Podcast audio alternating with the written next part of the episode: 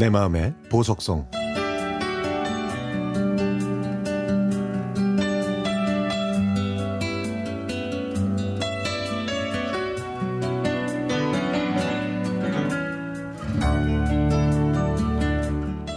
(1986년) 제가 중학생 때 오빠 방에서 우연히 팝송 하나를 듣게 됐습니다.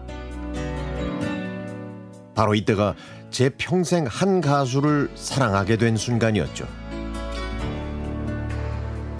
저는 이 가수 때문에 영국에 대해서 궁금했고, 영어를 좋아하게 됐고, 팝송 프로그램을 사랑하게 됐고, 그의 앨범이나 싱글을 모두 샀고, 뮤직비디오를 찾아 헤맸고, 다른 나라에서 공부하고 싶었고, 제 직업에까지 영향을 주었습니다.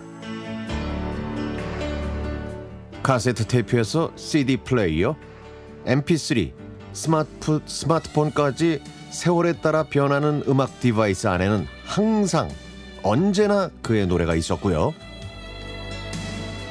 저는 뜬금없는 커밍아웃으로 우리나라에 올 가능성이 멀어진 그의 공연을 보기 위해서 2006년부터 4년 동안 전 세계 여러 도시들을 모두 찾아갔습니다.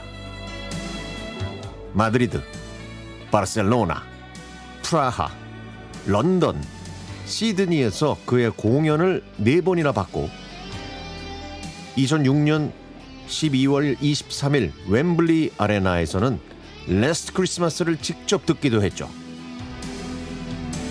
살짝 코감기에 걸려서 코맹맹이 목소리로 부르던 파더 피규어는 또 얼마나 매력적이었던지요. 시드니 공연에서는 원형 무대의 뒷자리에 앉은 덕분에 프롬터와 그의 듬직한 넓은 등짝도 볼 수가 있었죠. 거리가 가까워서 마이크 너머로 그의 진성도 들을 수가 있었습니다. 네, 바로 그 가수는 조지 마이클입니다. 중학교 시절 오빠 방에서 뒹굴다가 듣게 된 그 노래는 웸의 프리덤이었고 저는 그 후 30년 동안 조지 마이클의 팬으로 살았습니다.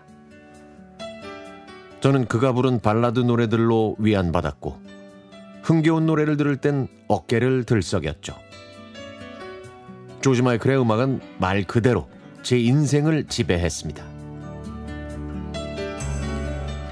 2016년 크리스마스 다음 날 저는 인터넷 뉴스를 보다가 그의 사망 소식을 접했습니다. 현지 시간으로는 성탄절에 우리 곁을 떠났던 거죠.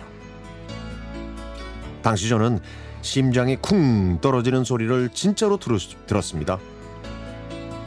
가족도 친구도 아는 사람도 아니었지만 저는 그의 소식을 듣고 엉엉 소리를 내서 울 수밖에 없었습니다.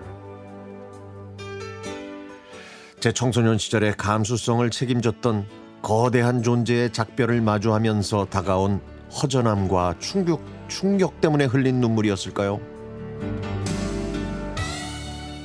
이제는 더 이상 그의 새 노래를 들을 수가 없습니다. 저는 예전 노래들로 추억을 곱씹으면서 살아가야 하는 그런 외로운 팬이 됐네요. 제 인생에서 행복한 추억을 만들어준 조지 마이클이 고맙고 그립습니다.